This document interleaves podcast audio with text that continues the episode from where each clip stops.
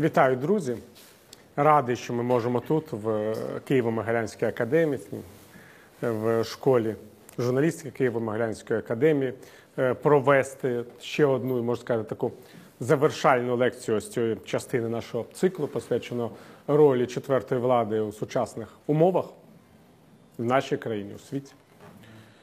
Е, Тому що абсолютно очевидно, що це важливе місце саме з точки зору візії, з точки зору усвідомлення нами, як має розвиватися далі процес. І з точки зору того, яку роль кожен з вас, якщо побажає, звісно, буде відігравати в цьому процесі. Я кожну лекцію цього циклу, який вже був прочитаний в е, кількох університетах нашої країни, починав з згадки про якусь важливу для себе або з особистого досвіду, або з точки зору важливості для регіону, в якому я був, людину.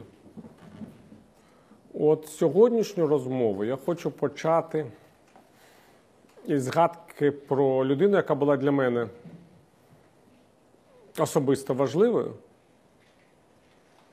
Коли я теж розпочинав працювати в українській журналістиці, Е, це був тодішній головний редактор газети Молодь України Володимир Боденчук. Я не можу сказати, що він був моїм вчителем. Я взагалі намагався зробити все можливе, щоб не було в мене вчителів, принаймні в радянській журналістиці, тому що я взагалі не сприймав її як взірець. Але це точно була людина, яка дала мені шанс на зламі епох робити те, що інші не могли собі дозволити. Що, в принципі, невідомо було, чи можна робити. В мене була ідея дуже проста, що не можна йти простим шляхом. Тоді вже, в принципі, розпочалася перебудова. Я після кількох років навчання в е, Дніпровському національному університеті почав вчитися в Московському державному університеті. Найбільш простий шлях, щоб висловлювати якісь думки, які я поділяв, це була співпраця з е, закордонними засобами масової інформації. Ось тими знаменитими там радіоголосами, які були певним орієнтиром для великої частини, для мислячої частини нашого суспільства. Весь цей період останніх років радянської влади. А тоді вже за співробітництво з ними не карали. Можна було спокійно працювати. Однак мені здавалося, що найголовніше це, щоб мої читачі прочитали якісь абсолютно інші речі, познайомилися з заслуженням абсолютно інших людей на сторінках радянської преси, тієї преси, яку вони отримували в свої поштові скриньки або купували в кіосках кожного дня.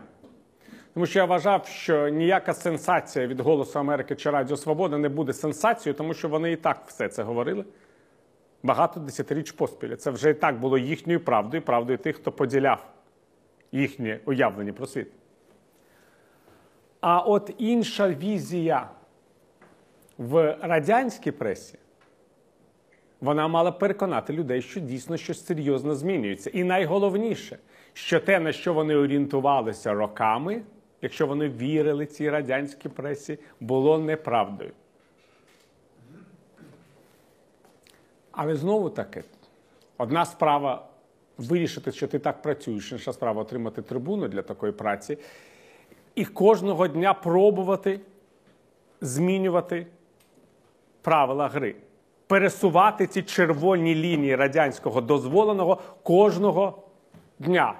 Кілометр на кілометр. Я думав, що має діяти як імператриця Австро-Угорщини Марія Терезія, яка кожного дня пересувала ось ці от прикордонні стовпчики на там, кілометр, на кілька метрів, і так збільшувалися території імперії. Я думав, що імперію правди, яку я маю будувати в своєму житті, я теж маю в нових умовах Отак, от кілометр за кілометром пересувати. Але був, мав бути хтось, хто мені дав можливість це зробити. І от Володимир Боденчук був такою людиною, його нема серед нас, але йому за ці роки безмежно вдячний. За те, що мені вдалося. Справа навіть не в мені, я думаю. Я був не один, мої колеги по редакції газети Молодь Україна, які потім стали відомими журналістами, деякі головними редакторами газет українських в принципі, намагалися робити те ж саме в різних умовах. Вони були в Україні, я в Москві працював в, на пострадянському просторі, в Балтійських країнах. І ніколи не було відомо, чи вийде. І все залежало від редактора і його готовності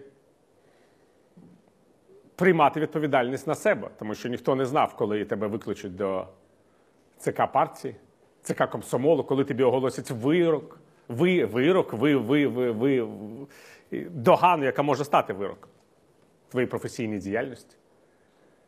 А це все молоді люди, студенти, а ти вже людина, яка перебуває на найвищій посаді в цій журналістській ієрархії.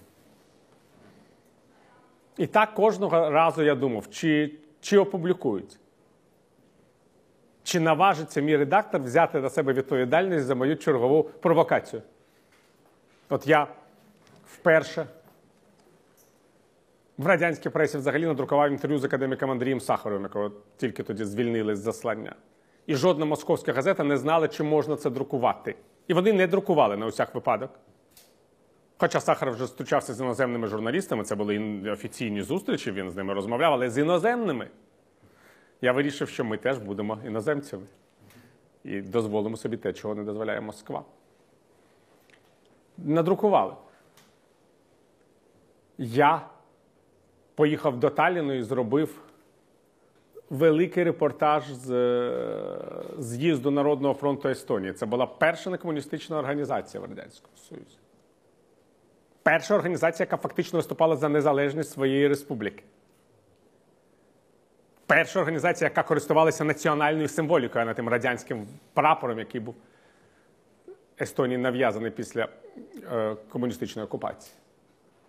Я не знав, чи надрукують взагалі цей репортаж. Надрукували.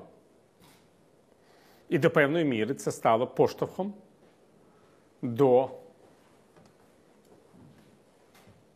появи народного руху. Тому що як тоді циркулювала інформація?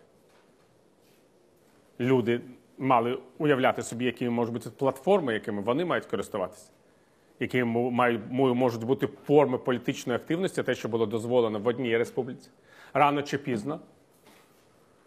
Мало бути дозволено в такій республіці, як Україна. Так, до речі, Україна була найконсервативнішою з усіх радянських республік, принаймні європейській частини. Вона була справжньою фортецею консерватизму, справжньою фортецею опору перебудові всім змінам. Московський центр сприймав саме Україну, а не Росію, як такий авангард по збереженню колишнього радянського союзу. Більшість наших співвітчизників не вважали себе українцями. Вони вважали своєю батьківщиною радянський союз. Вони були готові жити в радянському союзі. І Кремль користувався цим консерватизмом майже до останніх, я б сказав, місяців існування радянського союзу майже до серпневого путчу 1991 року. На чесних виборах більшість наших з вами співвітчизників віддали голоси за комуністів в той час, як більшість виборців е, в Балтійських країнах віддали голоси за. Е, представників народних фронтів, а більшість росіян обрала своїм президентом Бориса Єльцина, а не тих, кого висувала комуністична еліта. Ми маємо з вами розуміти, з яким тоді населенням ми мали справу. Це населення нікуди не ділося. Упродовж наступних років воно ще покаже свій консерватизм, свою відданість минулому. Але тих умовах тим більш було важливо змінювати саме українську пресу. Бо я розумів, що маю справу з справжньою фортецею зла, в яку Україну перетворила комуністична окупація. І ще було дуже важливо те, що ось ці наші спроби, ці наші намагання тут, в Києві. Може, тому що ми були провінцією, може, тому що на нас не звертали так уваги, може, тому що у нас наші спецслужби продовжували працювати не за власним порядком денним, а за порядком денним Москви і не дуже розуміли, що в самій Росії відбувається. Все це було у нас достатньо щирим, наші спроби створити незалежну пресу, наші спроби друкувати незалежні матеріали. Наші спроби змінити суспільну думку, хоча б для тих, хто вірить в можливість існування демократичної незалежної України. Чому я так сьогодні кажу про щирість? Як будь-яка людина, яка працювала в Москві, я був невисокої думки про українську радянську журналістику. І абсолютно заслужено. І тим більше, що я з дитинства читав газети соціалістичних країн, Югославії, Польщі, уявляв собі, на якому рівні ми знаходимося. В принципі, ми знаходилися на рівні провінційної, рестукалізованої, майже сільської журналістики, яка відповідала загальному рівню суспільства. І це не тому, що суспільство було таким, а це тому, що його робили таким. Робили таким упродовж десятиріч, а може й сторіч імперської окупації. Як суспільство було кастрованим, як культура була кастрованою, і все робили неможливо, щоб вона була рустикалізованою, щоб все високе, європейське, справжнє в ній виштовхувати за кордон, знищувати, просто розстрілювати. Так було і з журналістикою. Ми багато що змушені були вже після проголошення незалежності починати буквально з чистого аркушу паперу. Ось Євген згадав про нашу спільну роботу на телеканалі СТБ. Але він не згадав, що ми робили першу в українській журналістській історії телевізійну міжнародну програму. Першу, тому що не було ніяких міжнародних програм, не було ніякої міжнародної журналістики, не було ніяких журналістів-міжнародників, які б писали на міжнародні теми в українських газетах, чи на телебаченні, чи на радіо. Нічого цього не було, просто не було. Як класу. Нас привчали, що ми можемо дивитися на світ тільки московськими очима. Я завжди пригадую, що я фактично був першим журналістом-міжнародником українським, який в міжнародному прес-центрі встав і сказав слово Україна. Вперше, я не знаю, там, може, може там з 17-го року, може 18-го, може взагалі такого не було. Бо я бачив, що мої колеги встали і дивилися на мене як на якогось. Е, е, там, я не знаю, гіпопотами якийсь забрів цей прес-центр і щось таке говорить, що ніхто ніколи е, не чув. Такими були ситуації. І, звичайно, з цієї точки зору, з професійної точки зору, тим більше я закінчував факультет журналістики Московського університету, я думав, що це для мене великий шанс, що я фактично беру участь несподівано для себе, просто тому що я опинився на зламі цих епох, у становленні незалежної російської журналістики, не комуністичної. Що я брав участь у створенні першої російської незалежної газети там після знищення московських і петербурзьких незалежних газет більшовиками там в 18-20 роках, коли ми заснували независиму газету. І що я брав участь у відкритті першого офісу Радіо Свобода в е, колишньому Радянському Союзі, що тоді був Радянський Союз, після перемоги над почистами в 1991 році.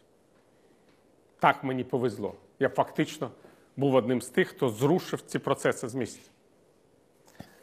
Тепер я інакше на це дивлюся.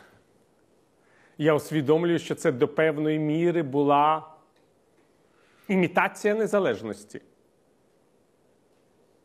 Я пригадую своїх колег, разом з яким я це робив.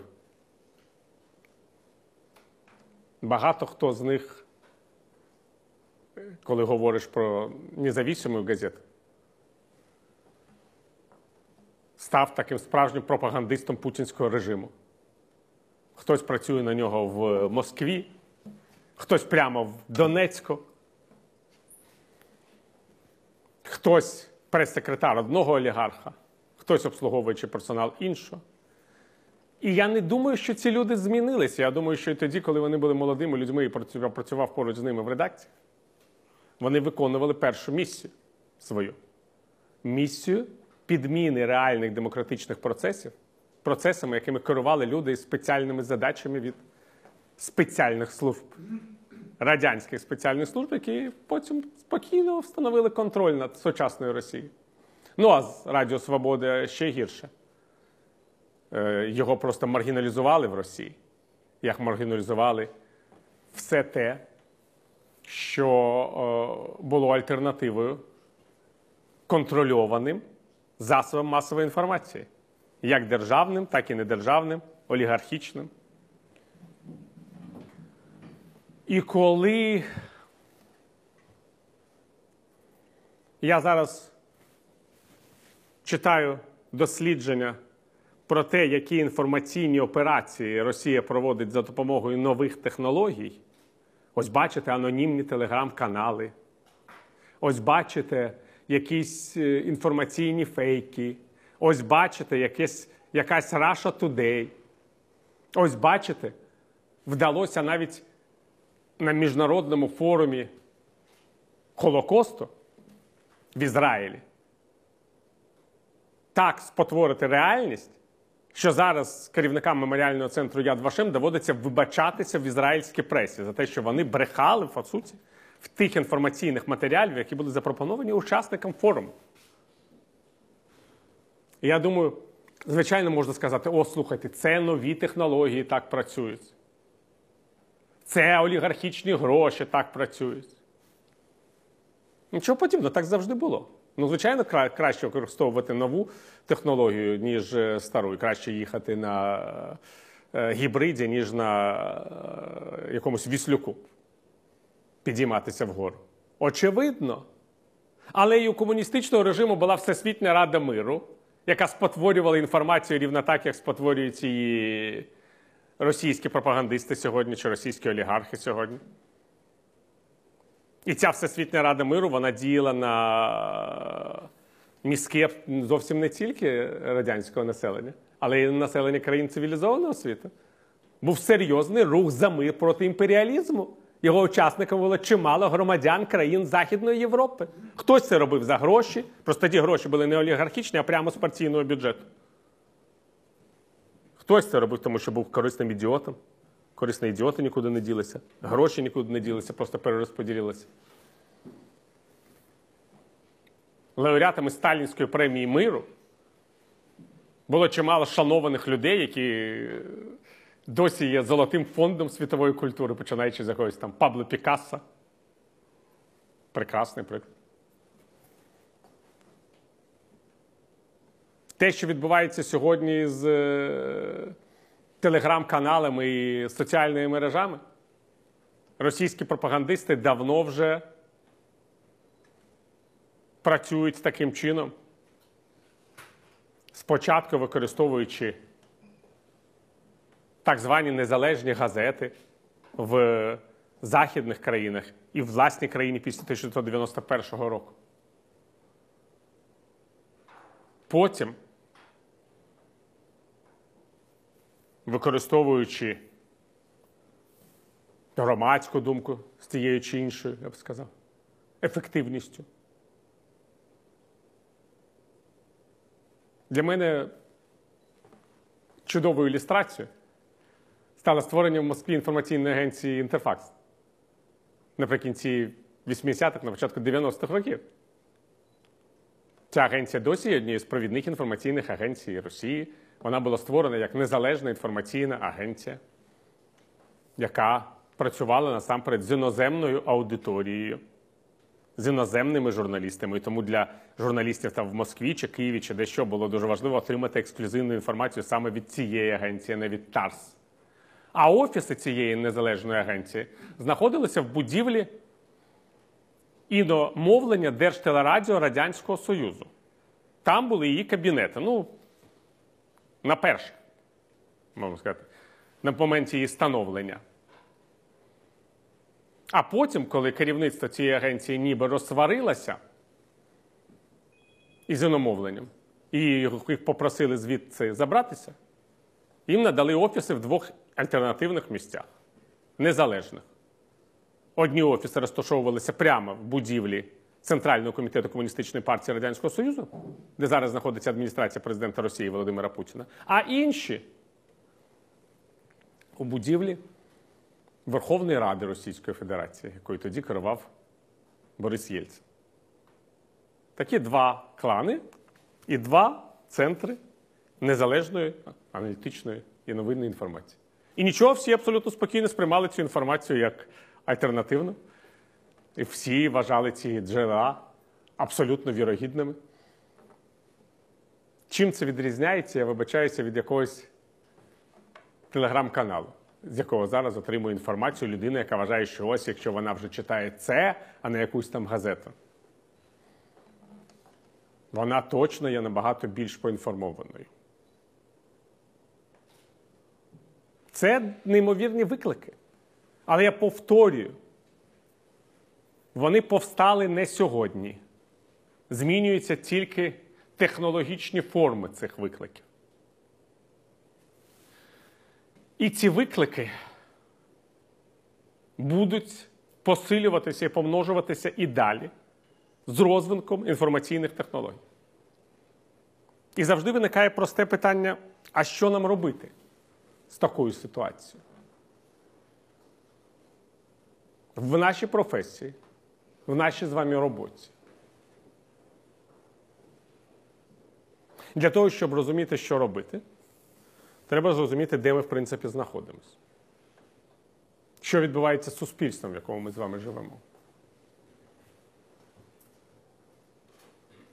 І це має бути чесна відповідь для журналіста. е, Це має бути чесна відповідь, тому що як і політик собі завжди має давати чесну відповідь на питання, які він ставить себе перед якимось там процесом ініціювання якихось дій, якихось перемовин.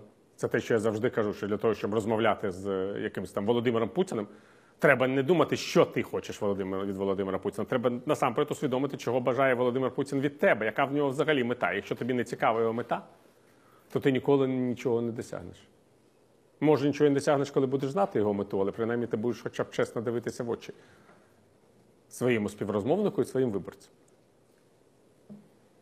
Отак і тут. З чим ми реально маємо справу тепер в нашій країні? Ми, в принципі, маємо справу з країною, ідентичність якої знищувалися і вихолощувалися сторіччями. Причому це робилося абсолютно цілеспрямовано.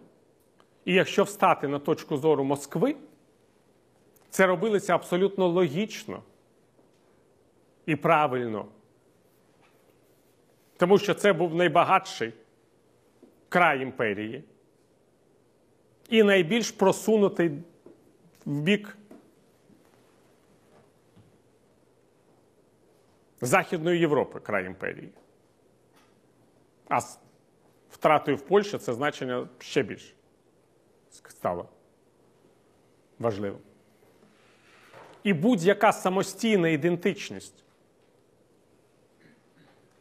мешканців цього краю загрожувала завжди стану самої імперії, її майбутньому, її виживанню. Це те, що колись 1991 року сказав мені в нашій розмові там напередодні Біловежських угод Борис Єльцин.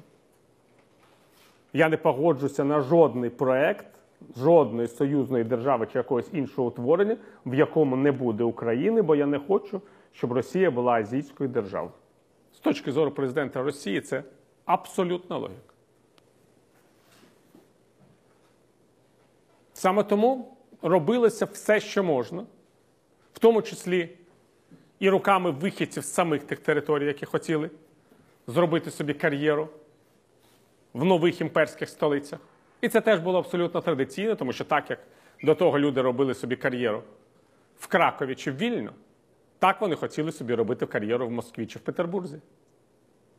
Ця країна була для них лише територією походження. Фактично було зроблено все можливе щоб українська історія стала російською історією, щоб цивілізація, яка тут була, стала російською цивілізацією, принаймні міською цивілізацією. І це дійсно, можна сказати, було справжньою перемогою, тому що на момент зникнення Російської імперії 1917 року на території сучасної України, принаймні я маю на увазі цієї території, яка була частиною Російської імперії, був тільки одне, було, тільки одне місто з переважною більшістю українського населення, велике місто. Всі інші міста мали етнічну більшість росіян. Це теж треба розуміти. А українці були рустикалізовані, перетворені на таку звичайну колонізовану сільську націю, яка говорить смішною сільською мовою, яка не має ніякої власної історії, власної цивілізаційної значущості, яка просто там красиві пейзані. Може танцювати гопак, коли там прийде барін і захоче подивитися на якісь фольклорні свята. І навіть коли Тарас Шевченко фактично зайнявся реконструкцією цієї цивілізації української, я б сказав, реконструкцією українського народу як явища, він змушений був діяти швидше філологічними, а не історичними інструментами, як його колеги в інших країнах Європи. Тому що якщо Адам Міцкевич міг апелювати до історії Польщі, державної історії Польщі, а Донілайтіс чи Майроніс могли апелювати до давньої історії Литви, хоча на той момент вже литовці були лише маленькою частиною Великого князівства, а стали його цивілізаційними спадкоємцями, то Шевченко усвідомлював, що вся українська історія привласнена іншим народом. І так в його власності, до речі, дотепер і залишається. А що залишилося українцям? Журливі пісні, красива мова, фольклор і повстання. Так Шевченко в своїй творчості зобразив українців як націю повстання, якою вони, а знову таки повторюю, дотепер і залишаються. Це не нація державного будівництва в класичному розумінні слова. Це нація, яка повстаннями намагається вирішити проблеми свого державного будівництва. Саме тому, що українці були імперією деморалізовані, рустикалізовані і, по суті, позбавлені власної культурної і літературної традиції, так було важко утримати українську державність в 1918-20 роках. Подумайте самі. Було чимало людей, які працювали на терені Російської імперії водночас з українськими класиками. Але коли ви говорите про Шевченка, про Лесю Українку, про Марко Вовчок, про будь-кого з тих, хто є фундатором цієї української нової культурної цивілізації.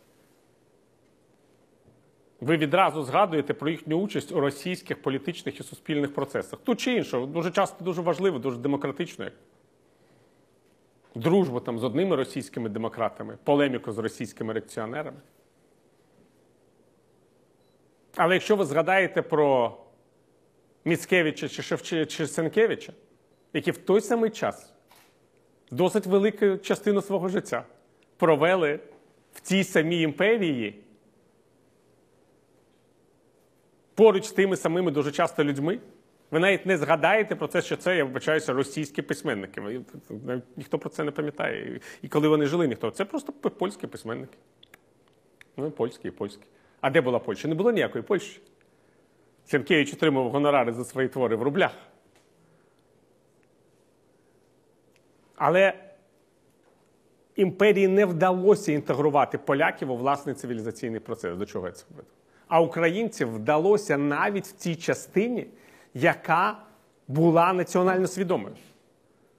Саме тому навіть після лютневої революції 1917 року ідея української незалежності не виникла як абсолютно реальна реакція на таку революцію. Ну, говорили про автономію, говорили про якісь особливі права, про можливість виступати українською ну, мовою в установчих зборах. І дійсно, коли відкрилися установчі збори в Петербурзі, розігнані більшовиками, там один з українських депутатів е, виступав українською мовою, а російські демократи оплесками це зустрічали. Ось така у нас тепер демократія. Може, у нас і українець українською мовою е, виступати. Але сама ідея незалежності стала, по суті, реакцією на більшовицький переворот.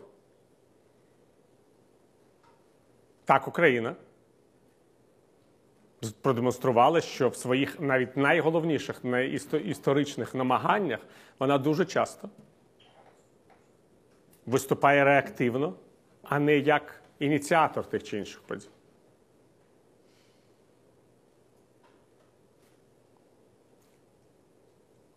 За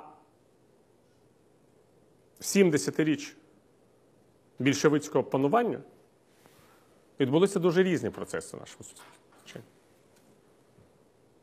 З одного боку, можна сказати, що саме дякуючи існуванню там кількарічному української держави, більшовикам не вдалося перетворити Україну знову на юго-западний край. Була ось ця Союзна Республіка, яка видавала себе за таке псевдодержавне утворення. Але за цей час змінився сам склад українських міст. Українці стали більшістю в більшості міст України. І сьогодні це вже факт. Це вже цивілізаційний факт. Українська мова з діалекту, який можна було дозволяти, а можна було забороняти, стала реальною мовою викладання у учбових закладах.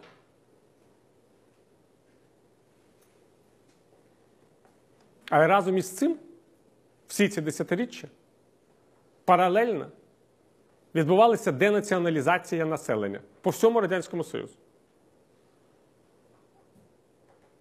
Створення общності совєтського народу. І, звичайно, цей процес набагато краще йшов на околицях, ніж в центрі. Тому що в центрі всі прекрасно розуміли, що радянська людина це, по суті, російська людина.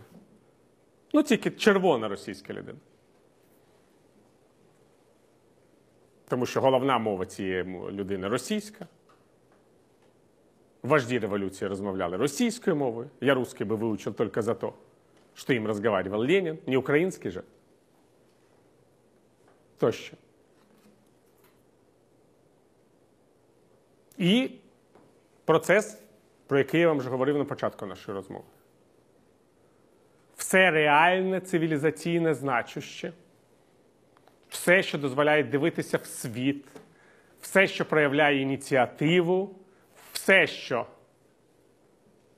може якось стимулювати прогрес, все це має бути в Москві. Навіть не в Росії, а в Москві. А тут просто живуть вареники жують, коли не забирають хліб, гопака танцюють, їздять на фестивалі народної творчості і добре. Ось саме з цим ми прийшли у 1991 рік. Коли довелося все робити, можна сказати, спочатку.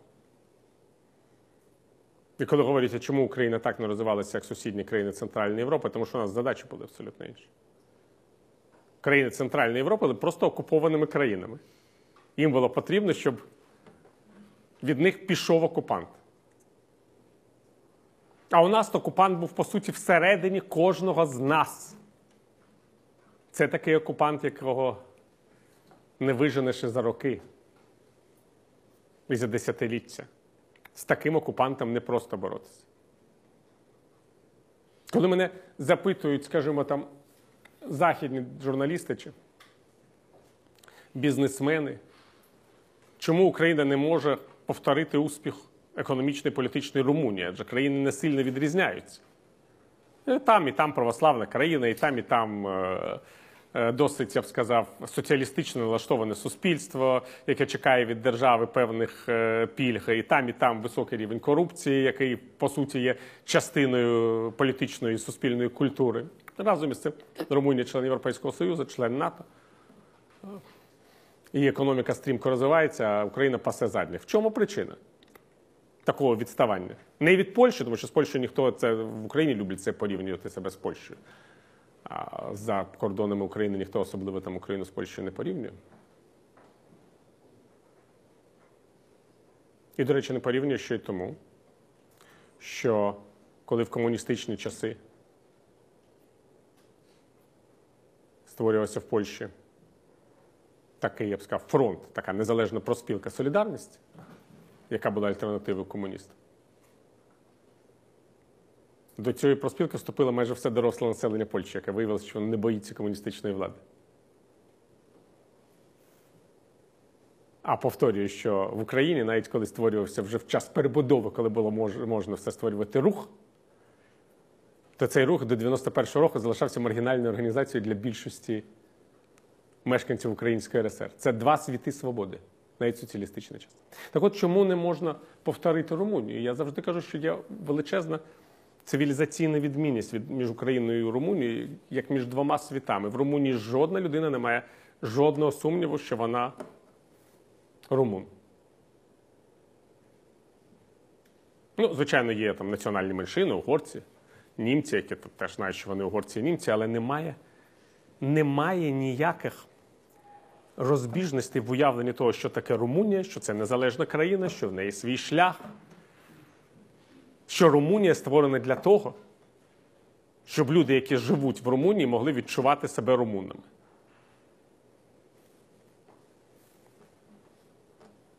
У нас і досі немає чіткого уявлення про те, для чого взагалі Україна існує. Але ж це питання, на яке мають відповідати і люди, які так чи інакше є частиною інформаційного процесу в цій країні. І тут ми стикаємося з такою серйозною проблемою, яка, в принципі, не дуже зрозуміла будь-якій людині, яка тут не живе. Тому що мало хто усвідомлює, що може бути саме так. У нас є велика частина суспільства, яка вважає себе українцями, цю землю українською, і вважає, що Україна існує саме для того, щоб люди, які тут живуть, могли бути українцями з, з багатьох вимірів: політично, соціально, культурно. І що ця Україна має бути частиною Європи. Може, хтось з них вважає, що немає, але це Європейського Союзу, але це вже не має великого значення. У нас є частина населення, яка поділяє російську візію про те, що це юго-западний край, і що це має бути частиною російської держави. І є величезна частина населення, які, в принципі, все одно, як називається країна, в якій вона живе, і що в цій країні відбувається з культурно-цивілізаційної точки зору. А головне, щоб було нормально жити, щоб ніхто не чіпав, щоб це була багата країна, щоб були хороші зарплати, щоб були хороші пенсії, щоб не було корупції, щоб не було того, щоб не було цього. І ця частина населення навіть не підозрює, що все про те, що вона мріє, є наслідком чіткого усвідомлення, для чого держава будується. В принципі, з 1991 року по 2019 ми весь час мали правління то цієї, то іншої частини населення, то проукраїнської, то проросійської, до якої приєднувалася ось ця, я б сказав, байдужа більшість.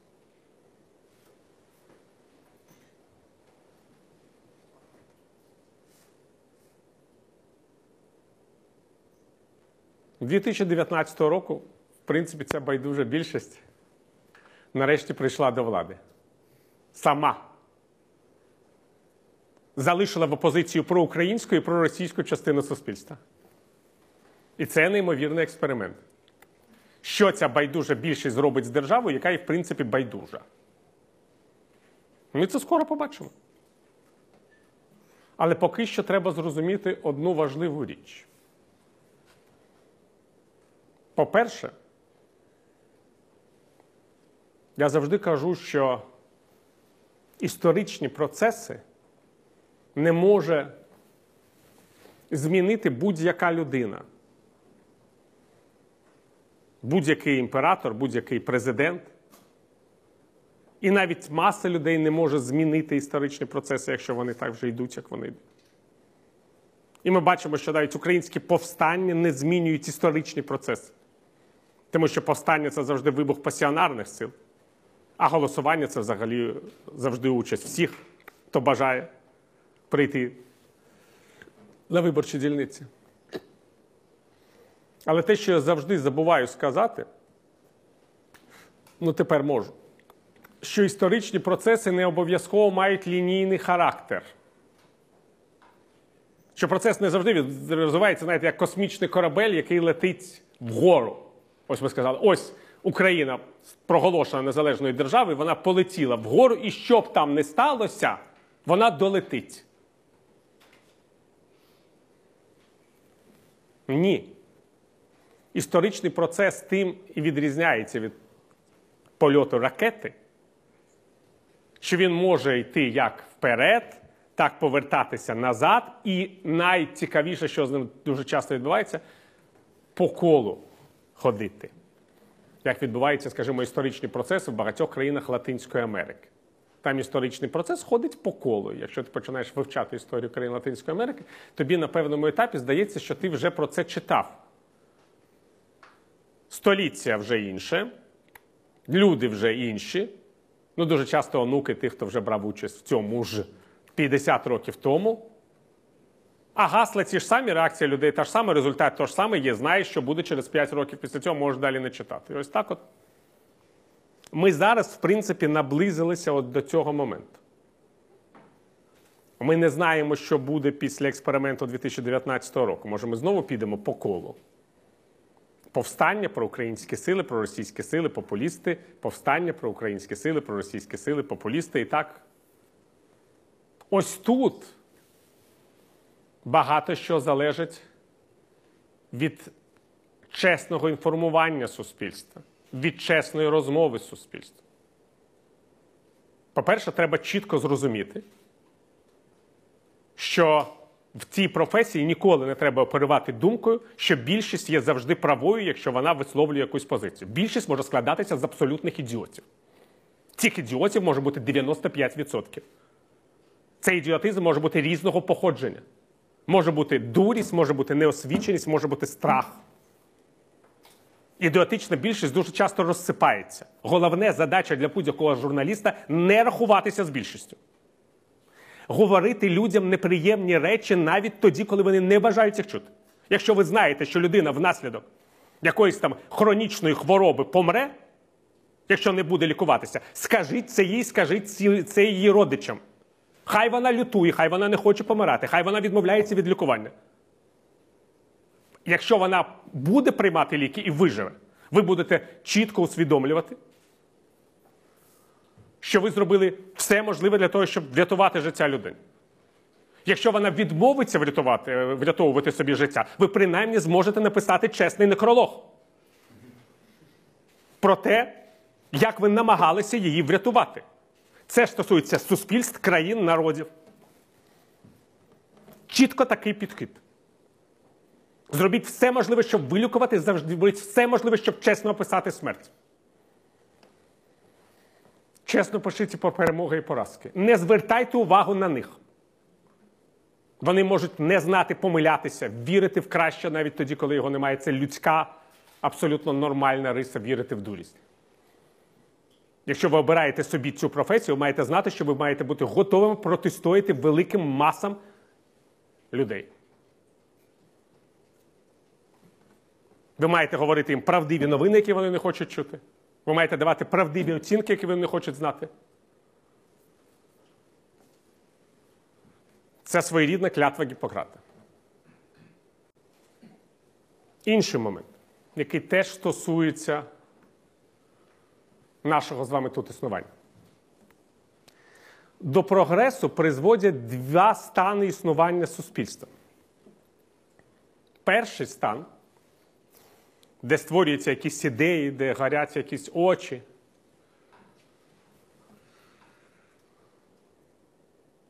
Це меншість, яка змушена вибиватися, яка усвідомлює, що якщо вона не буде краще вчитися, поділяти більшу увагу освіті, гігієні, виживанню, то більшість її просто розтопче. Або вона просто асимілюється і зникне в цій більшості. Таких прикладів в історії людства чимало. Люблять говорити про євреїв завжди в цій ситуації. Це популярний приклад, але щоб не бути євреєм, який говорить про євреїв черговий раз, скажу вам, що ви можете звернути увагу на парсів, невеличку громаду, яка змушена була, дякуючи своєму зороастрійському віросповіданню, втекти до Індії.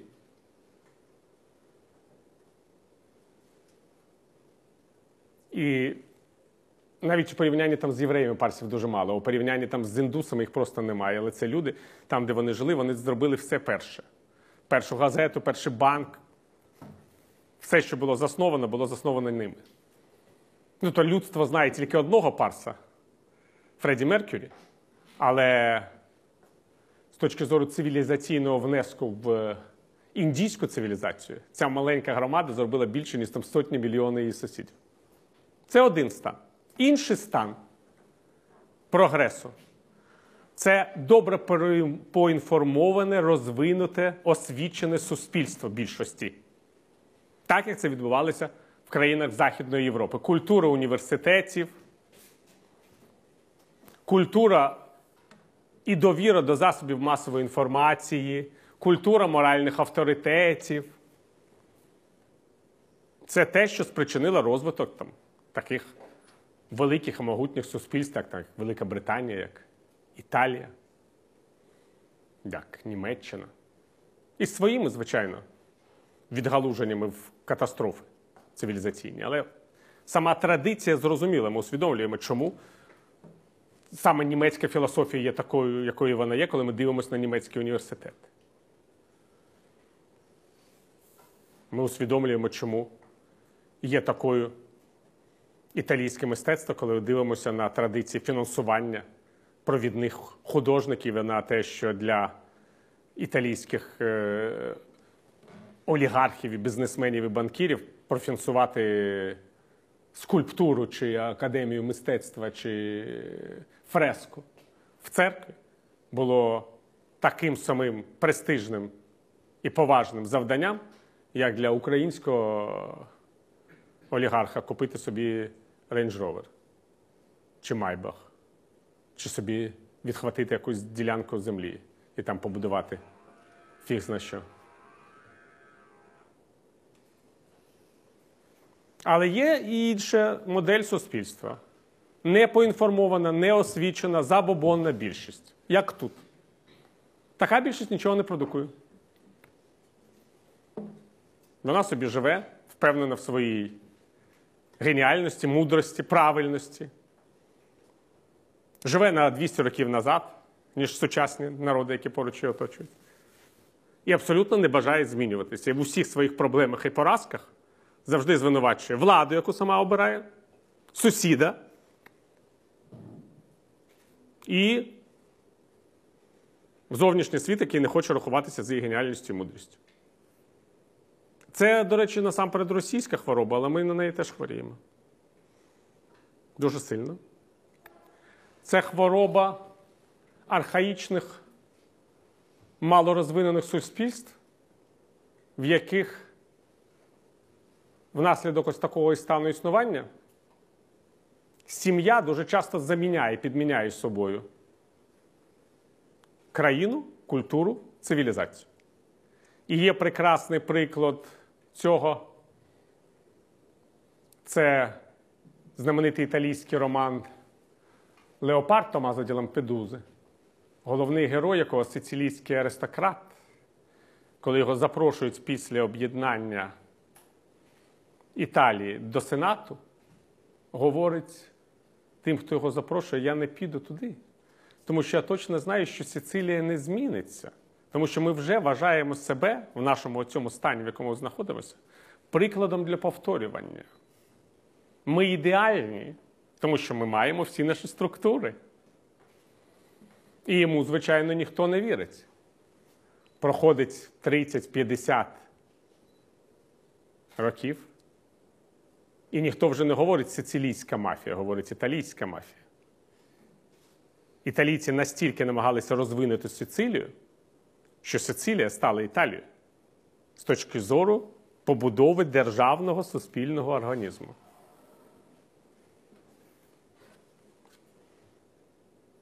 До України це певною мірою стосується. Ми з вами живемо в світі, в якому немає усталених авторитетів, в якому людям дуже важко орієнтуватися на щось, що їх не обкрутить і не виявиться несправжнім, в якому найбільші цінності використовуються з дуже часто жалюгідною метою. Я почав нашу розмову із згадки про те, як Міжнародний форум Холокосту було використано для потреб Володимира Путіна. Чесно кажучи, я багато що передбачав в своїй роботі, але ось цього ні. Якщо б мені там 10 років тому сказали, що ювілей Голокосту буде в самому Ізраїлі використаний з якоюсь політичною метою на гроші російського олігарха, щоб там виступав президент Росії, я в це не повірив би.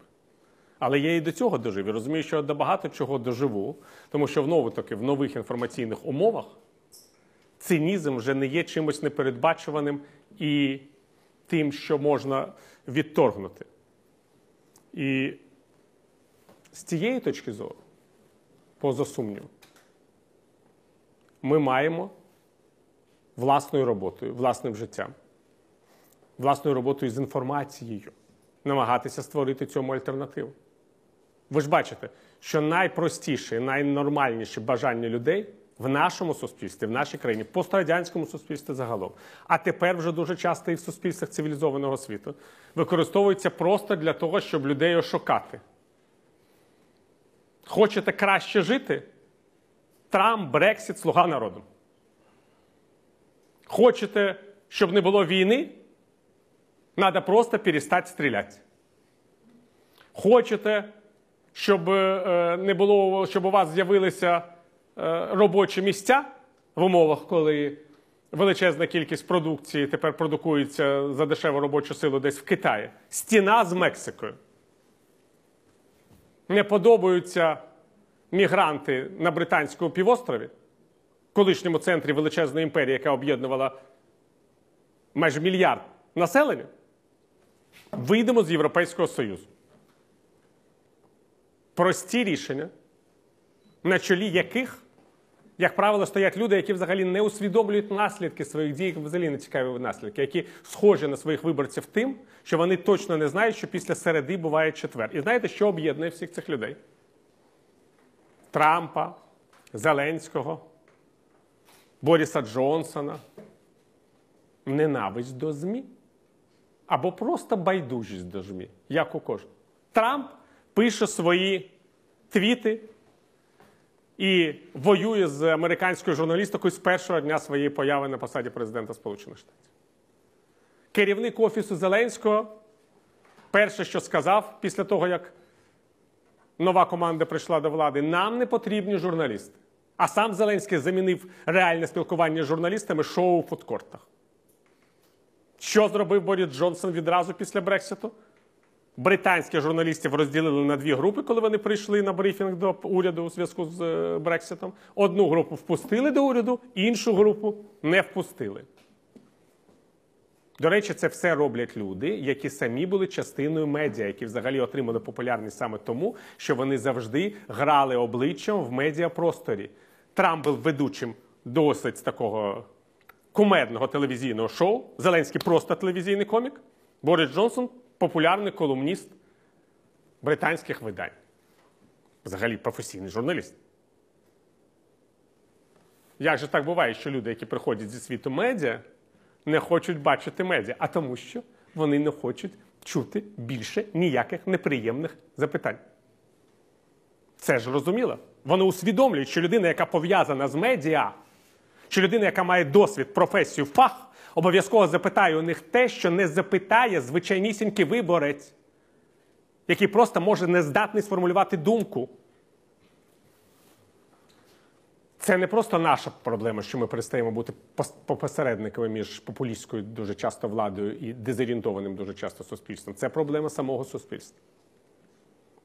Це не просто наша проблема, що влада, спецслужби, різні пройдисвіди продукують новини раніше, ніж ці новини відбуваються. Це проблема суспільства. Що нам з вами робити? Я завжди кажу непопулярні речі, які, в принципі, є порушенням всіх стандартів BBC. Якщо ви хочете вижити, будьте гравцями. Самі будьте фігурами на цій шаховій дошці. Будьте більш авторитетними, ніж президенти і прем'єри. Забувайте прізвище депутатів. Я не пам'ятаю 90% тих, хто мене ходить в ефіри впродовж останніх десятиріч. Більшість з них починає знайомство з тим, з того. Ой, ви так довго в журналістиці, а вже а ще не депутат. А що ж ви робите? А чим ви займаєтесь стільки років? Я дивлюся і думаю, боже мій, через 4 роки тебе не буде, треба просто потерпіти.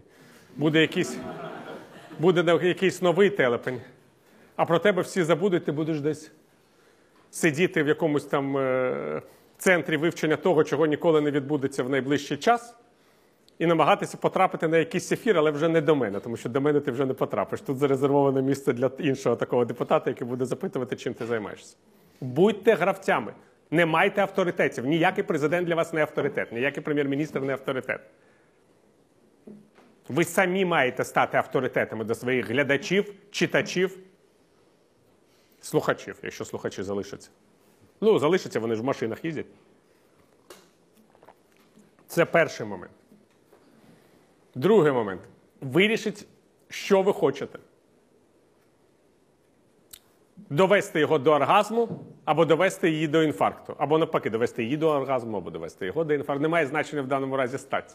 Але оргазм і інфаркт це два інструменти, якими ви маєте оперувати. Ви не маєте бути байдужими. Є люди, які здатні доводити до оргазму, є люди, які здатні доводити до інфаркту. Я здатний доводити до інфаркту.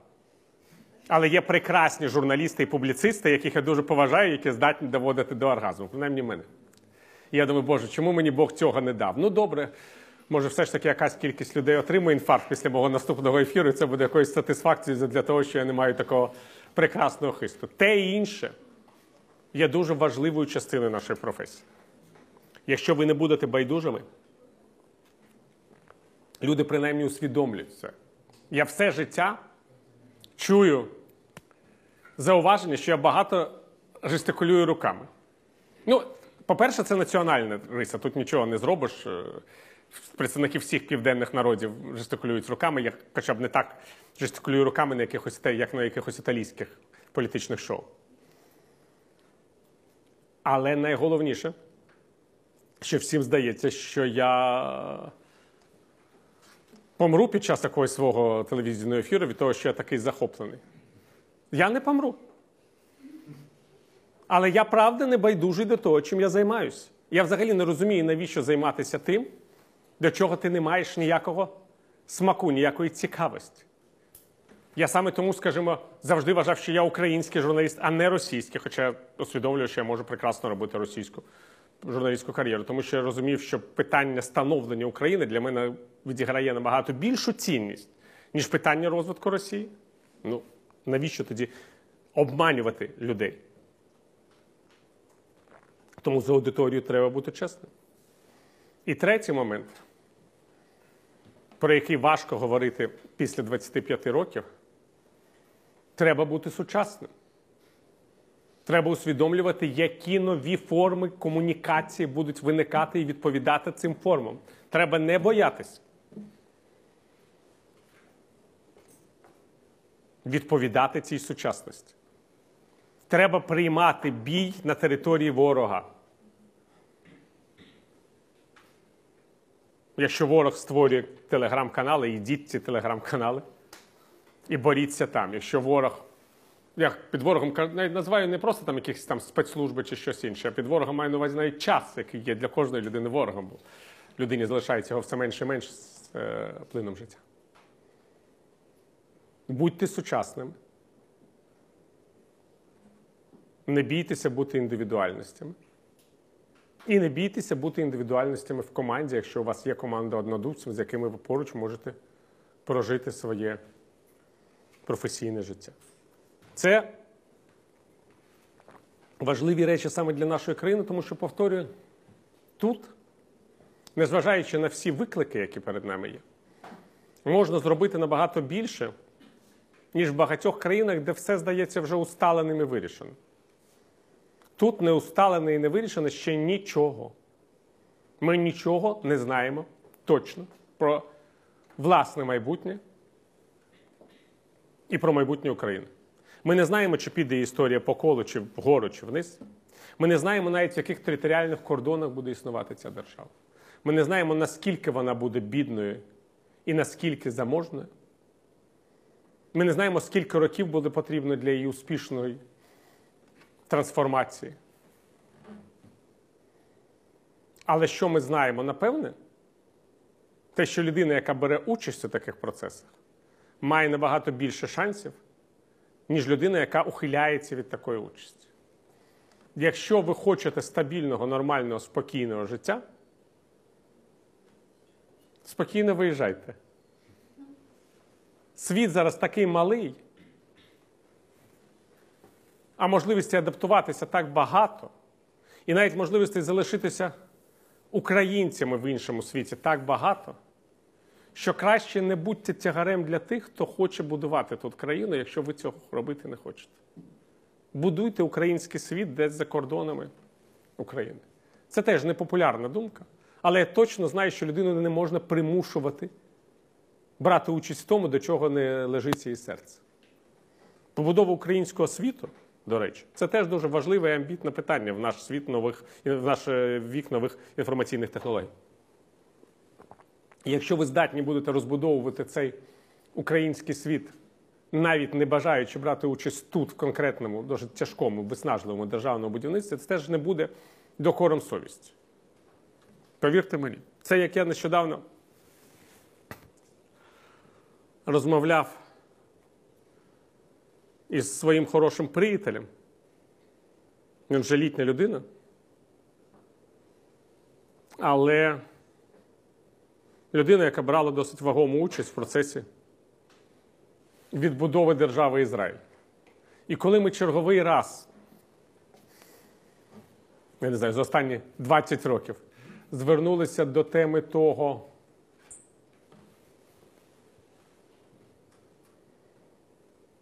що взагалі відбувається з цим державним будівництвом, що відбувається зі мною, з людиною, яка бере участь в іншому державному будівництві, іншої країни, іншої працює для інших політичних і національних завдань.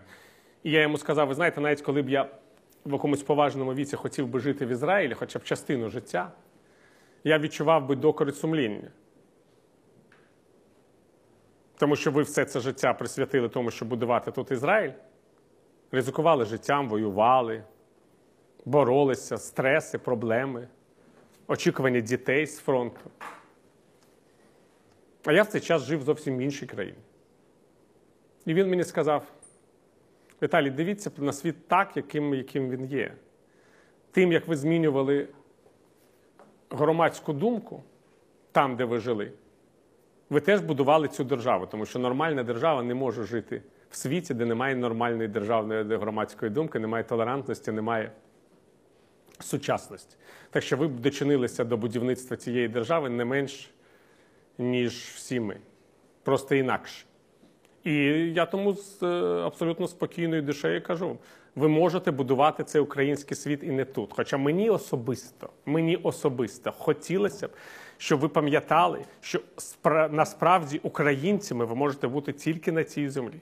Українськими журналістами, публіцистами, візіонерами ви можете бути тільки на цій землі. Мені б дуже хотілося, щоб ви залишалися тут і будували щасливу Україну. І мені б дуже хотілося, що ті з вас, хто зробить інший вибір, я не сумніваюся, що в цій аудиторії є люди, які зроблять так, так чи інакше інший вибір. Про Україну не забували і про те, що вони можуть спричинитися до її будівництва і до її майбутнього, не забували навіть на чужині.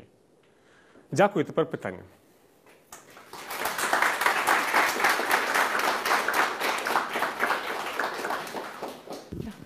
Добрий день. Е, Мене звуть Олександра Гуменна, я декан факультету економічних наук е, Києво-Могилянської академії, не журналіст, але за вашою алегорією е, зазвичай ваші виступи доводять мене до оргазму, е, а не до інфаркту. Дякую вам за Це Це вже приємно, що я ще вмію таке робити. Е, е, мене таке питання: як ви бачите і якою ви бачите роль журналістів на сьогоднішній день ну, в такій знаковій справі, як справа Шеремета? Дякую. В такій знаковій справі, як взагалі справа резонансних вбивств в Україні, журналісти теж мають бути просто чесними. Вони мають чесно супроводжувати слідство, вони мають говорити про. Е- реальні результати, вони мають говорити про реальні побоювання суспільства. У нас є така величезна проблема, розумієте? Що у нас розслідування ніколи не альтернатива слідства, а завжди його супроводження. Я сподіваюся, що ми доживемо до розслідувальної журналістики в цій країні, яка буде альтернативою слідства. Розумієте? Коли у нас не просто журналісти будуть навчені коментувати документи, які їм пропонують, чи мужньо показувати якісь відеозаписи, які їм дають можливість отримати. А коли вони стають реальними розслідувачами, це зовсім інша історія, про яку ми взагалі нічого не підозрюємо, тому що наша розслідувальна журналістика ще має стати такою, якою вона поки що буває тільки епізодично. Чого б я хотів в таких справах? Альтернативного розслідування. А це означає альтернативне розслідування особистості загиблих, їх реальних дій справ, особистості підозрюваних, особистості слідчих. Якщо ми отримали б розслідування, яке включало всі ці компоненти, вбитий, підозрювані, учасники брифінгу про затримку підозрюваних, повний бекграунд, зв'язки, контакти, кримінальні справи, громадські зв'язки, з ким, хто, де зустрічався, коли. І щоб це була б не, не повторення того, що розповідають на брифінгах, а альтернативна інформація, тоді б у нас була б розслідувальна журналістика. Але поки що нічого подібного я ніколи в житті в Україні не бачив. Розумієте? Ніхто не написав ніякої реальної книжки про жодну з жертв оцих резонансних е, вбивств. Книжки, біографії. Біографію Гонгадзе, біографію Гандзюк, біографію Шеремета. Велику. Не, не апокриф, а реальну розслідувальну біографію. А я вам скажу чому. Тому що якщо таку книжку написати, може виявитися, що ми живемо не в тому світі, в якому думаємо. А кому потрібно в інший світ? Нікому не потрібно. Тим більше людям, які все життя живуть на таких темах. Так що є проблема. Я дуже закликаю, принаймні, людей, які є е, близькими до таких от людей, які стають жертвами е, цих резонансних вбивств, хай, хоча б почнуть писати мемуари, хай хоча б архіви почнуть е, зберігати. Ну це ж важлива річ. Розумієте? Тому що ми ніколи не розуміємо до кінця того, що відбувається. Ми не знаємо інтересу замовників жодної з резонансних справ. Якщо ми не знаємо інтересу замовників, то ми ніколи не зрозуміємо, що відбулося насправді. Дякую. Пане Породінько, дякую вам за лекцію. Ви не вт- не втомлюєте вражати, я так скажу, тому що кожен ваш виступ особисто мене сильно вражає. У мене власне запитання е, стосовно журналістики. Я не журналіст, але воно мене насправді дуже так е, бентежить, тому що е, я думаю, що ви і усі аудиторії зрозуміло, що незалежна журналістка неможлива без фінансової моделі, без самоокупності. А ми, як знаємо, самоокупної журналістики в Україні, ну я припускаю, що її нема. Принаймні інші журналісти, з ким я спілкувався, вони кажуть, що її як такої такої нема. Е, Чи є у вас е, хоча б певні, не знаю, певні бачення, певні ідеї стосовно того, як може журналістика в Україні стати самоокупною настільки, щоб фактично, щоб е, ось журналістське об'єднання, чи це просто медійна компанія є одна- стала, один стала повністю самоокупною і незалежною від інших? Дякую. У Щоб не мене зл- є один рецепт: деолігархізація. Не буває вільної журналістики у вільному суспільстві. Якщо ми маємо справу з вами з країною, в якій практично вся економіка, там є там переважна більшість стратегічних галузей економіки, контролюються там чотирма особами, по суті, ну чотирма там теретам, п'ятю шестю. І водночас ці чотири особи займаються дотаціями переважної більшості українських телеканалів, а ці телеканали формують суспільну точку зору, про яку незалежну журналістику ми можемо в принципі говорити.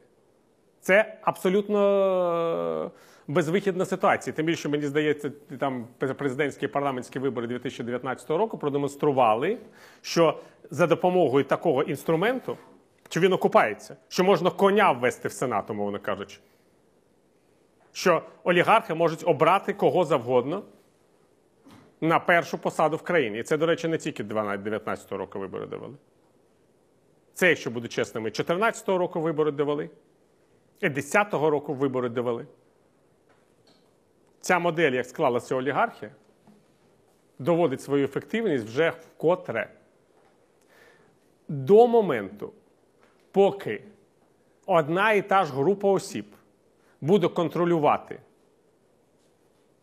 провідні галузі економіки і засоби масової інформації водночас, неможливе ніяке існування реальної незалежної журналістики. Не треба навіть ілюзій.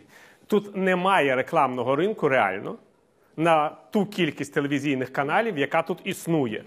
А рекламного ринку немає, тому що тут насправді не розвивається економіка. Тому що тут замість розвитку економіки є ерзац розвитку економіки. Я багато разів кажу, що навіть все те, що там говорять всі ці економічні реформатори, вони виглядають дуже дивно, тому що це все одно перекладання одних і тих же яєць по в інший кошик.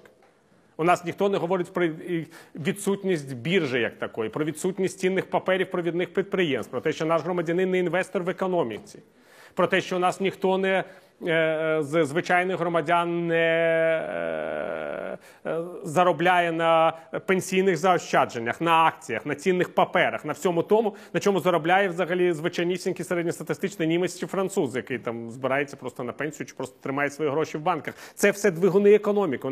Ніхто чомусь не зацікавлений, щоб наші підприємства е, взагалі проходили якесь IPO на західних е, біржах і котувалися там. Якщо такі люди з'являються, їх вичавлюють з країни спільними олігархічними зусиллями. Так що, буду чесним, це розмова не про журналістику, це взагалі розмова про Україну. Що для цього має відбутися? Ну, все те, що відбувається. Популісти мають зробити те, про що я говорив там 2014 року. Вони мають прийти до влади. Вони прийшли. Вони мають вщент розвалити економіку України. Вони це роблять зараз успішно. Потім, можливо, виникне шанс, знову таки, якщо ми не підемо по колу на руїнах цієї олігархічної економіки, побудувати щось більш пристойне. Гарантій в мене немає. Але журналістика в безповітряному просторі не розвивається. От і все. Жур... Інша справа, що журналісти можуть бути я правдорю індивідуальними активними гравцями. Вони в різних суспільствах це робили в різні часи. З різними з різною ефективністю. Але якщо говорити про журналістику як про фабрику, ну ви маєте усвідомлювати, на якій фабриці ви знаходитеся, хто ці на цій фабриці власник, чому він платить за цю фабрику і таке інше. Ну що тут, що тут е, самих себе обманювати? Будь ласка. Добрий день. Е, Мені дуже сподобалася лекція. У мене одне питання е, стосовно взагалі держави Росії. Які процеси мають відбутися в нинішній Росії для того, щоб повалити так званий путінський режим? Адже, як на мене, ну як мені здається, смерть Путіна не повалить цей режим, адже він тримається не лише на одній особі. Е, Російський режим це симбіоз інтересів російських спецслужб і кримінального світу.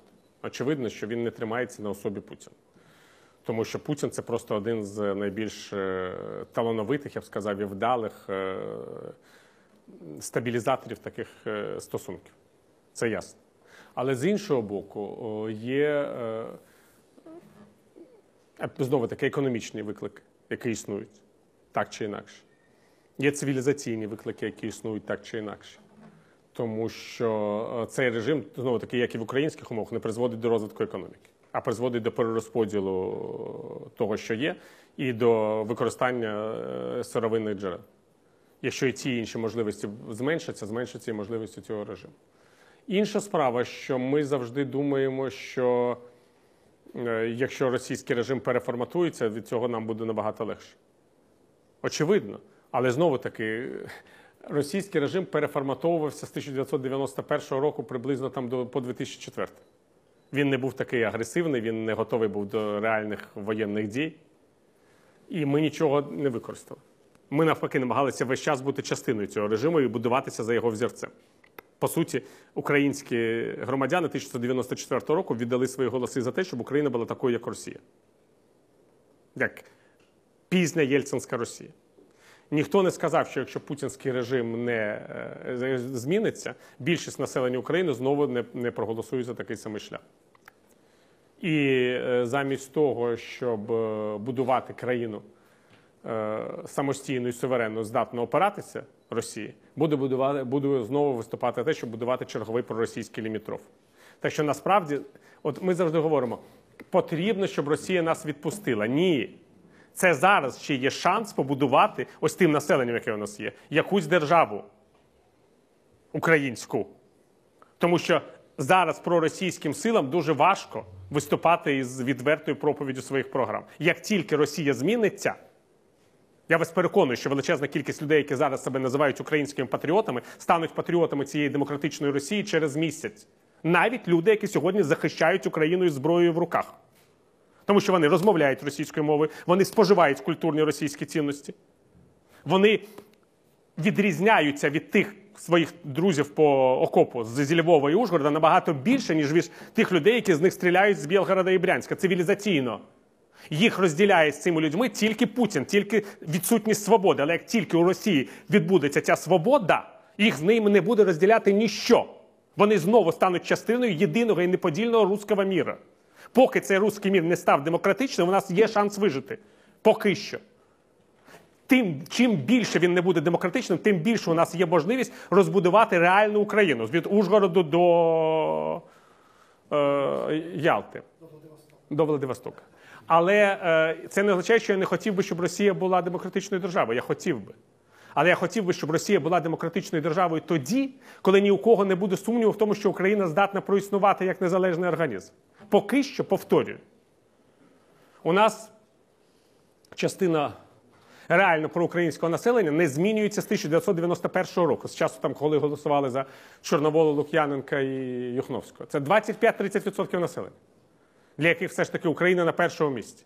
Є велика частина людей, для яких Росія на першому місці. Це люди, які були електоратом там, Бойко і Вілкула. На виборах 19 року їх там було десь 15 дав, відсотків приблизно, але якщо візьмемо мешканців окупованих територій, то їх теж там 25-30. Реально. Приблизно стільки ж, скільки про український електорат. 40% людей, в принципі, це що б вони не говорили. Для них це сама ця державність, будь-яка українська чи російська, не на першому місці. Той проект, який переможе український чи російський, зможе цих людей асимілювати. Найголовніше зробити українцями чи росіянами, їхніх дітей. Нам потрібний для цього час. Якщо путінський режим зміниться на режим демократичної Росії завтра, очевидно, що в тих умовах, в яких ми сьогодні знаходимося, російський проєкт переможе. Президент Зеленський буде з президентом якимось демократичним, немає значення, з Навальним 9 травня на Красній площі плакати від щастя, що війна закінчилася. Мир, Донбас віддали, про Крим поговоримо. І ви навіть не помітите, якщо ви поміняєте їх місцями.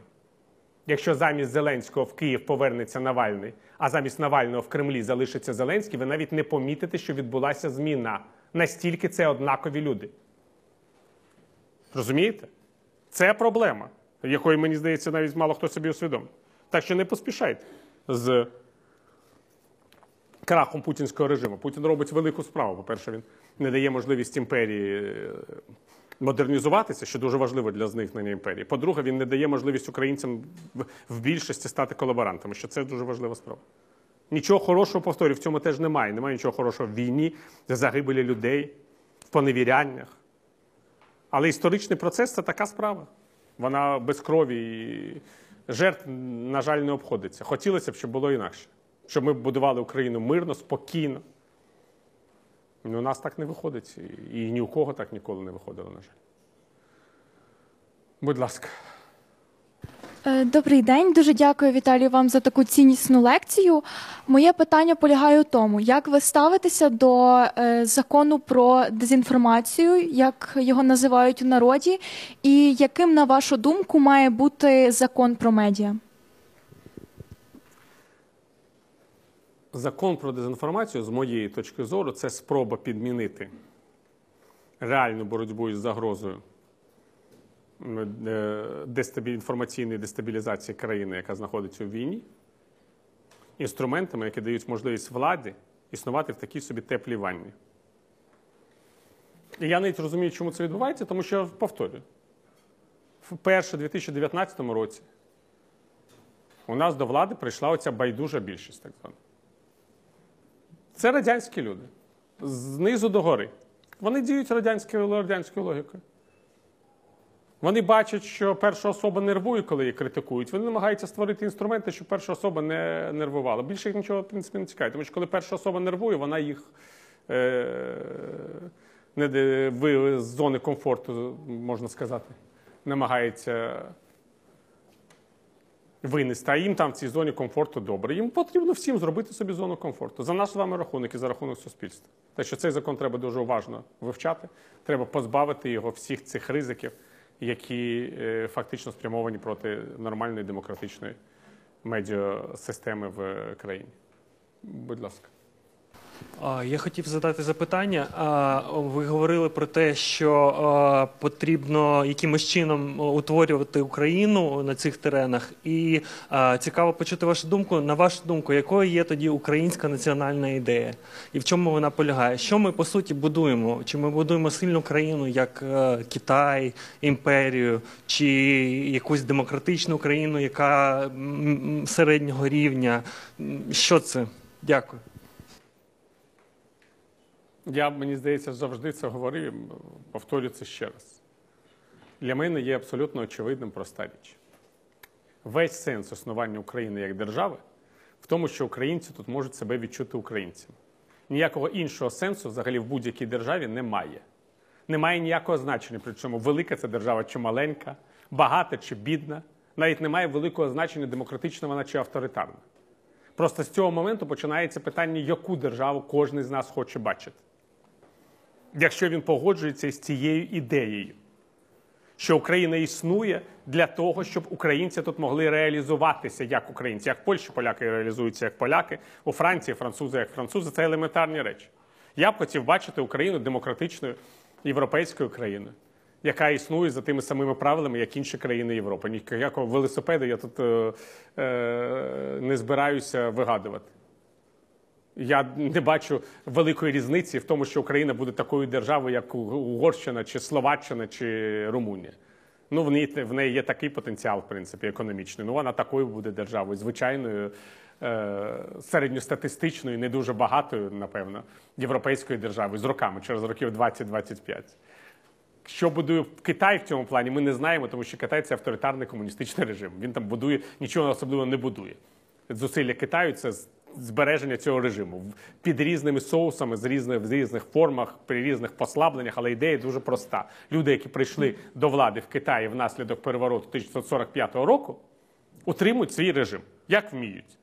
От вони так будують державу під свій режим. Ну, в них це як виходить, так виходить. Не впевнений, що це буде вічно. Думаю, що це як будь-яка авторитарна така потуга, це все зазнає кризи. Але це до нас не має ніякого відношення. У нас немає відношення тільки то, для, тому, що ми не маємо стати частиною цієї потуги, тому що ми розуміємо, що, умовно кажучи, Росія все більше і більше є частиною китайської зони впливу. І якщо ми станемо частиною російської зони впливу, то ми разом з Росією потрапимо в той світ, в світ е, проблем і криз авторитарної Південно-Східної Азії. А я хотів би, щоб Україна принаймні знаходилася на кордоні цивілізованого світу, на кордоні Європи. Ми завжди будемо периферією Європи, тому що далі нас практично нічого немає. Але ця периферія може бути демократичною, може бути європейською, може мати певні успіхи. Не, такі великі, не треба теж себе е, якимись ілюзіями, е, так мовити, переконувати. Нічого особливого тут найближчими десятиріччями не буде. Але цього немає нічого страшного. Ми не Радянський Союз, умовно кажучи. Ми навіть не Російська імперія. Ми просто Україна. Просто звичайна середньостатистична європейська, не дуже велика держава з не дуже великою кількістю населення вже тепер, з не дуже великим економічним потенціалом. Але таких країн і щасливого населення в них достатньо. Є Фінляндія теж не імперія, і Швеція тепер вже не імперія після трагічної загибелі Карла XII. І Словаччина не імперія, а просто маленька європейська країна. І Румунія не імперія. Але всі ці країни розвиваються, живуть, і найголовніше, я повторюю, вони дають можливість своїм громадянам реалізуватися. Реалізуватися не тільки побутово, не тільки собі холодильник в хату купити і на курорт кудись поїхати в Таїланд, а реалізуватися як словакам, як чехам, як полякам. Це дуже важлива що в людини є така потреба. Якщо немає, вона може дійсно спокійно жити сьогодні в будь-якому місті в світі. Але пам'ятати, що і ці всі міста і місця, вони з'явилися саме тому, що люди хотіли там реалізуватися як особистості, які відрізняються від інших. Всі. Всі. І в, нов... і в старому світі, і в новому світі.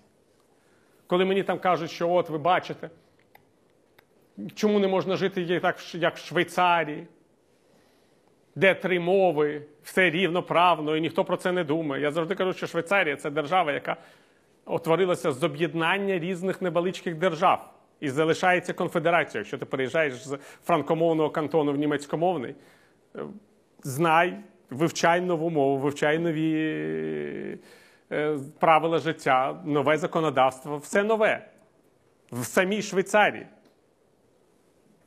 І така рівноправність цих кантонів, цих держав державі утворилася після серйозної громадянської війни, коли переможці вирішили, що вони мають розділити владу з переможеними. І що в кожній, у кожної держави, яка об'єднується в Швейцарію, мають бути рівні права. Те ж саме стосується Сполучених Штатів. Самі Сполучені Штати були створені з людьми, які залишили Велику Британію, тому що вони відчували, що їхній вірі, от євангельській, немає місця в цій країні, в якій вони живуть. І тоді вони вже в цей момент, коли була перша серйозна криза у стосунках з Великою Британією, відчували, що вони не мають платити такі податки людям, які для них не є близькими з точки зору цінності і цілей. Так утворилися Сполучені Штати. А ті, хто хотіли бути частиною британської корони, з тих земель, які сьогодні є Сполученими Штатами, переселилися до Канади. І там ще боролися з франкомовним населенням Канади, яке не хотіло жити за тими правилами, за якими вони стали жити нові англійські переселенці. І це зараз в Канаді стоять пам'ятники лідерам повстань франкомовного населення. І їхні біографії вивчають. А тоді їх просто витіснили в одну з провінцій, в Квебек, яка досі там є форпостом франкомовного населення, де люди хочуть жити так, як вони живуть, не, а не так, скажімо, як там живе Манітоба чи Ньюфауленд. І з цього розмаїття в 21 столітті виникло рівноправ'я. Визнали, рівно, що розмаїтий світ має право на існування саме тому, що він рівноправний. І з точки зору національності, і з точки зору мов, і з точки зору віросповідань, і з точки зору сексуальної орієнтації. Так виглядає сучасність, до якої ми тільки теліпаємо. Я б навіть не сказав, би мандруємо. Теліпаємо це чіткий. Таке, я б сказав, це чітке дієслово в цій ситуації. Мені б дуже хотілося, щоб українська мандрівка була вдалою. Ось коли мене, мені говорять про те, що треба буде, яку Україну ми будуємо, я хочу, щоб Україна просто дотеліпала до сучасності. З того досить складного і архаїчного світу, в якому вона знаходиться зараз.